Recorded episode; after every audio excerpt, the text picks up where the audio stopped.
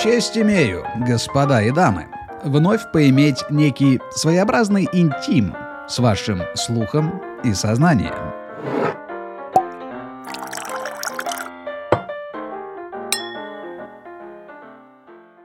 В этот раз хотелось бы подсветить, пожалуй, наиболее страшный недуг человечества в наше время. Страшнее, чем почти любой поставленный кому-либо медицинский диагноз. Угнетающая пустота – вот как такое следствие вообще большинства проблем в нашем мире, депрессии, самоубийств, войн, да чего угодно. Угнетающая пустота, естественно, у вас внутри, ну не только у вас, у кого угодно, когда человек просто не понимает, куда себя деть, чем себя занять, для чего он был рожден, чем он может быть полезен – ну, то есть присутствует, конечно, какой-то набор, знаете, автоматических инстинктов, какие-то ежедневные задачи, может, вы какой-то специалист, там, какой-то менеджер, какой-то, не знаю, там, маркетолог, какой-то айтишник, ну, херота, короче, вообще, это выдуманные какие-то абсолютно вещи. И вы что-то крутитесь в этом, вроде как все нормально, какая-то денежка зарабатывается, какие-то друзья, какие-то бары по пятницам вечером, какие-то знакомства, какой-то тиндер – не знаю, какие-то моря, Мальдивы, какой-то Бали, какие-то медитации. В общем, какая-то обычная, размеренная, такая, знаете, простая, банальная до безумия жизнь. Но однажды, знаете, всех неизбежно нагибает весьма в такой грубой форме, отнюдь не нежной и не романтичной. Вопрос, вопрос бытия. А дальше-то что? Как бы э, автопати-то где? Вроде как вот это уже все понятно. А, а что еще? А, а еще-то что? И вот, и вот тут случается затык потому что, ну, дальше-то как бы там в меню ничего по расписанию нету, понимаете, там, там только черная пустота. И интересно, но во многом этот парадокс объясняется тем, что в нашем современном сегодняшнем мире а, слишком много присутствует автоматизации. То есть изобилие удобств и свободного времени. И отсутствие понимания, что делать нахрен с этим временем. То есть возьмем еще хотя бы 200-300 лет назад это пиздец все было по-другому у людей в головах, потому что каждый день надо было думать, как выжить как дожить хотя бы до следующей среды, понимаете? Каждый день нужно было что-то делать. Идти на работу, добывать себе еду, разводить огонь. Ну, окей, это прям совсем уже в древние времена, но, но даже несколько сотен лет назад очень, знаете, мало было людей, которые вот собирались там в какие-то группы и искали смысл жизни, медитировали, наполнялись там, пребывали в моменте. Вот эта вот вся новомодная хуета, которая нынче заполонила вообще все просторы соцсетей. Каждый стремится к просветлению, каждый там что-то хочет чего-то научить. Появились какие-то абсолютно новые, неведомые раньше слова, типа «коуч», какой-нибудь там квантовый психолог, блядь, какой-то... Не, я вот недавно видел квантовый шаман. Как он, а? Вообще пиздец какая дерзкая формулировка. Шаман — это как бы, ну, окей. Но, ну, сука, квантовый шаман. Это, конечно, да, меня это потрясло. Вот, и, и вот это вот все. И, и ведь раньше так не было. Раньше у людей абсолютно не было места просто для этого какого-то пустого пердежа, потому что все были заняты. Все были заняты делом, не знаю, у вас семья, у вас какой-то двор там свой скотный, надо следить за, за свиньями, за овцами, за курочками какими-то, понимаете? Ну, то есть, прямо такая бытовая движуха, которая, ну, вот, вот это вот и была вся жизнь. И как бы вопрос не стоял, зачем я живу, для чего, как. Все как-то само по себе происходило, и, знаете, все было на своих местах. И что интересно, на данный момент, в общем-то, все также на своих местах. Я вам больше скажу.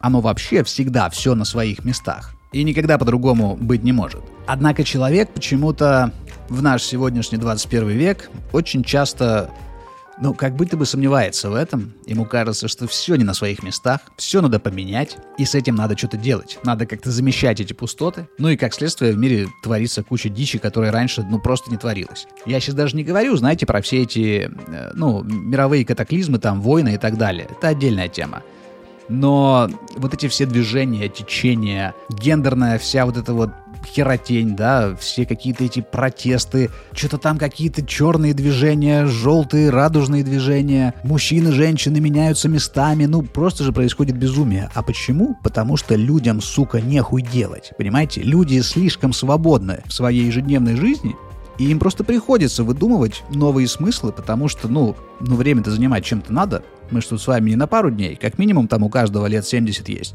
Ну, кому как повезет, но типа, больше 50 в среднем. И, ну, это, сука, долго. Это как бы жизнь-то у нас тут крайне медленно течет, понимаете? Вот и приходится выдумывать некие псевдосмыслы. Опять же, потому что, ну, альтернатива какая? Альтернатива — это депрессия, а там доктор, там антидепрессанты, там Ксанакс какой-нибудь. Ну вот, вот как-то так и получается. Как-то так и живем, господа.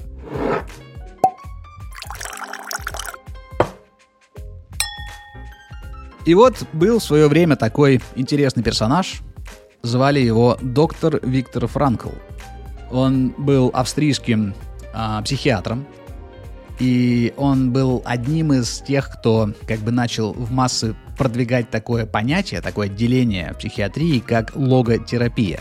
У него, кстати, есть интересная тоже книжонка на эту тему. Называется «Человек в поисках смысла». По-моему, в 85 году еще написанная, то есть прям винтаж.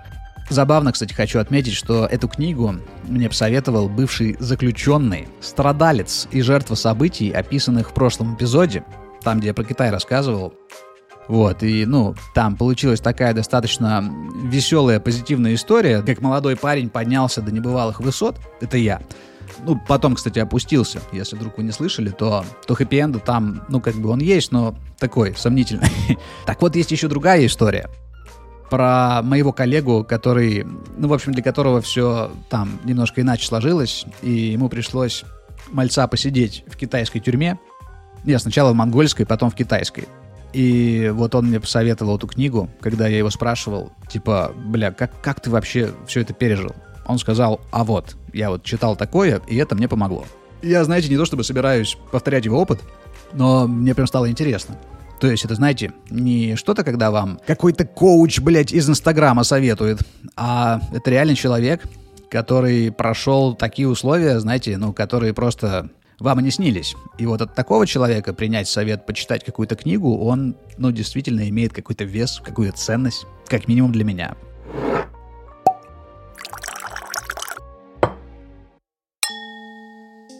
Ну так вот, вернемся к логотерапии. Что это за такое подразделение э, психологии или психиатрии, правильнее сказать? Это, по большому счету, поиск смыслов. Как известно, в психиатрии используют несколько течений, которые основываются там либо на Фрейде, либо на чем-то еще. И вот до сих пор известны были такие течения, как все, что происходит с человеком, любой его инстинкт, любая его неудовлетворенность, это, ну, типа, связано так или иначе с его какими-то там сексуальными приколами, глюками, да? Это если по Фрейду. Также есть другое направление, которое говорит, что все наши с вами затыки, они из-за поиска и жажды власти. Ну, а вот доктор Франкл говорит, что весь пиздец из-за которого мы мучаемся, он, собственно, из-за того, что у нас потеря смысла тотальная. Мы не понимаем, зачем живем. И он дал этому, как мне кажется, весьма такое элегантное определение, которое звучит как экзистенциальный вакуум. В его понимании и в понимании логотерапии в целом экзистенциальный вакуум — это такая, знаете, главная внутренняя проблема сегодняшнего современного человека.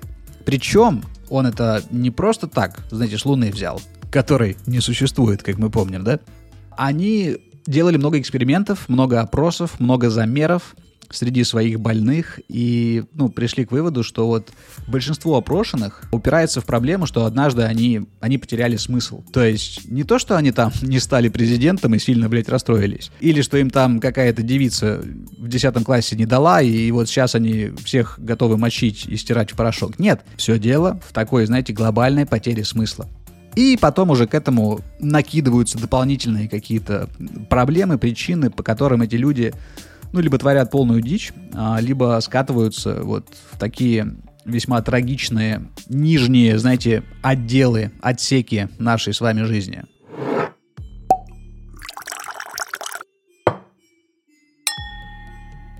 Желание – отец мысли, страх – мать происшествия. Такое вот есть весьма пикантное изречение. Но с матерью согласен – то есть, очевидно, любому трагичному результату так или иначе предшествует страх. Но вот мысль, может ли у нее быть отец? Откуда она вообще произрастает? Вопрос настолько неоднозначен, как и, к примеру, а был ли все-таки отец у Энакина Скайуокера в «Звездных войнах»? Надеюсь, вы тоже когда-то пытались об этом глубоко думать, поскольку я, посмотрев все 9 эпизодов, ответа так и не нашел. Хотя, согласитесь, интрига там еще та. Так вот, вернемся к мысли. Отец которой якобы желание, исходя из фразы выше. Вы когда-нибудь пытались отследить состояние до зарождения мысли? Вот попробуйте. Знаете, даже самые отлетевшие аскеты, влипшие в скалистые породы на вершинах Кайласа, не смогли хотя бы примерно осознать эту ипостась. Это тщетно. Это за гранями того, что может позволить себе наш скудный умственно-логический инструментарий. Но, впрочем, спустимся на Землю. А на Земле все хотят одного – самореализоваться в качестве пригодного для среды организма. Эта задача присуща абсолютно всем живым существам. Причем, знаете, задача такая очень на глубинном метафизическом уровне. То есть не какая-то надуманная, которую вы где-то подсмотрели или вам о ней рассказали. Нет, эта задача присутствует абсолютно в каждом живом организме, скажем, от навозного жука до персидского короля, надменно восседающего в своем дворце на пестрых шелках и коврах. Однако много ли кому удается вот на самом деле понять, в чем же все-таки их основная жизненная функция. Одно дело, если мы говорим про, знаете, некоторых более таких простых организмов, да или даже животный мир, какие-нибудь там собаки, кошки, кроты, какая-нибудь капибара. Вряд ли они задумываются о смысле своего существования. Они просто что-то делают. Или пчелы. Пчелы это вообще заебись феномен, честно-то говоря. Представляете, какие они там строят сложные конструкции архитектурные в своих ульях?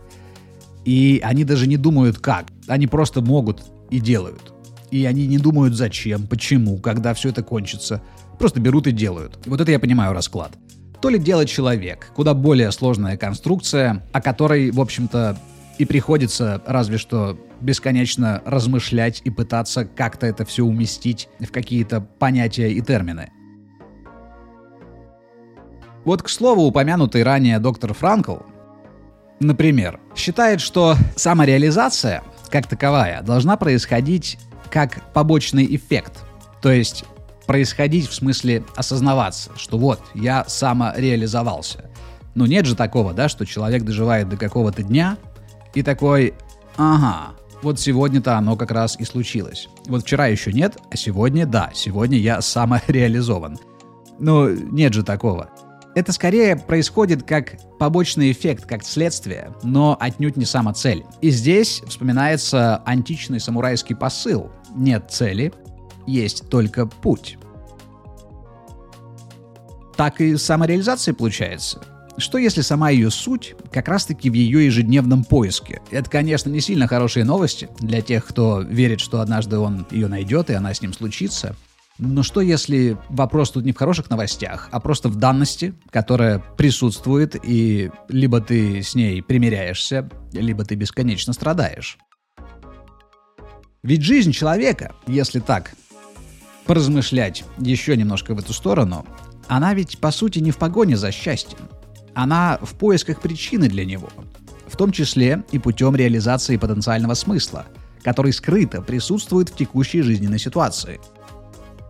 Немного заворот мозгов, сейчас поясню. Вот в прошлом эпизоде, знаете, я описывал э, свой относительно ранний опыт успеха и материального благополучия. Ну, то есть там все очевидно. Мне 20 с чем-то лет, у меня уже все случилось, все получалось, безумные деньги, как для того времени, да и как для этого, честно говоря, тоже. И что самое интересное, у меня все еще впереди, у меня вся жизнь впереди. То есть, представляете, мои там какие-то знакомые, сверстники, они только заканчивают какие-то там учебные заведения, чтобы что-то у них началось только через пару лет. А у меня уже пару лет, как все случилось. Сегодня, мне кажется, это были очень счастливые времена, потому что на моей стороне было абсолютно все. На моей стороне был финансовый успех, на моей стороне было время, потому что даже если бы все просралось, как в итоге и произошло, у меня все еще вся жизнь впереди, понимаете? Другое дело, когда вам 50 и вы все потеряли, вот это уже несколько более такая грустная история. Ну так вот, я задавался вопросом, а мог ли я назвать себя тогда счастливым? И знаете что? Не мог. Я даже помню, как я тогда мучился. Хотя сегодня я смотрю на себя того и пиздец не понимаю, с какого хера ты мучился, неопытный пиздюк. Ну, серьезно. Но сегодня вот мне кажется, да, что это были счастливые времена. А тогда, тогда мне так не казалось. И в этом парадоксальность. Парадоксальность понятия счастья. Вот много разговоров, как к нему прийти и как его найти.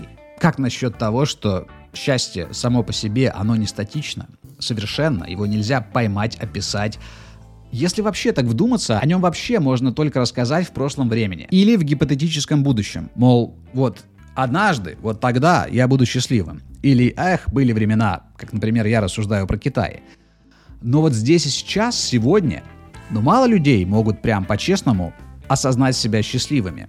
А даже если и могут, то, скорее всего, это будет основано на сравнении с предыдущей фазой жизни – и, возможно, с какой-то другой жизнью другого человека. То есть, насколько вообще человек может сам, ни на кого не опираясь, кроме своих собственных внутренних ощущений, умозаключить, что вот это вот счастье. То есть, возможно, это какие-то другие приятные ощущения. Но счастье-то это вообще как? Это что? По сути-то это слово очень наполненное разными смыслами, настолько, что, что как будто бы это слово совершенно пустое и вовсе. Вообще, приходит такая мне интересная фраза в голову, что все существительные ложны, и весь мир состоит из глаголов. То есть все текуче и переменчиво.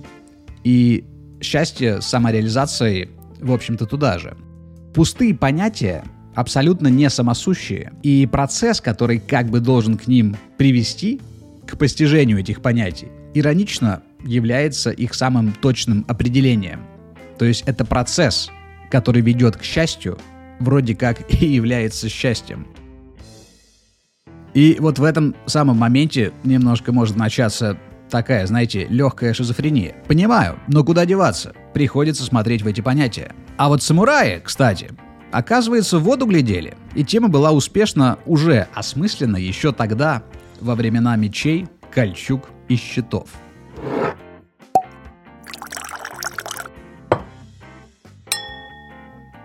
И вот какие же можно подвести итоги вот об этом все? Знаете, я бы суммировал это так. Человек разумный неизбежно обречен на бесконечный поиск смысла своего существования. И парадоксально, это и проклятие, что совпадает с интерпретацией логотерапии, о которой я рассказывал ранее. Но также этот поиск — это и спасение в некотором роде — спасение в самом действии поиска смысла. То есть, знаете, как бы такой вечный двигатель, работающий на воздухе, который сам себя двигает, и вроде бы все идет хорошо, но из-за мнимого убеждения этому двигателю кажется, что он должен работать на бензине. И вот он бесконечно ищет бензин, на котором бы он смог работать, не замечая того, как он уже работает на воздухе, и, в общем-то, можно расслабиться, и, и все. Господи, какая чушь. Согласен. Но а что тогда не чушь? Глаголы. Глаголы не чушь. Ребята, вся тема в глаголах. Знаете, бесконечное переменчивое состояние из одного в другое. Из жалкого угнетенного существа в могущественного и целостного правителя. Как-то сегодня много метафор и аллегорий, согласен. Что я могу сказать, ребята? Что-то вштырило меня конкретно под конец. Но, как говорится, не обессудьте. В следующий раз а, для разбавки сегодняшнего крепкого напитка я, знаете, налью вам в уши нечто более столовое, не требующее тяжелых закусок.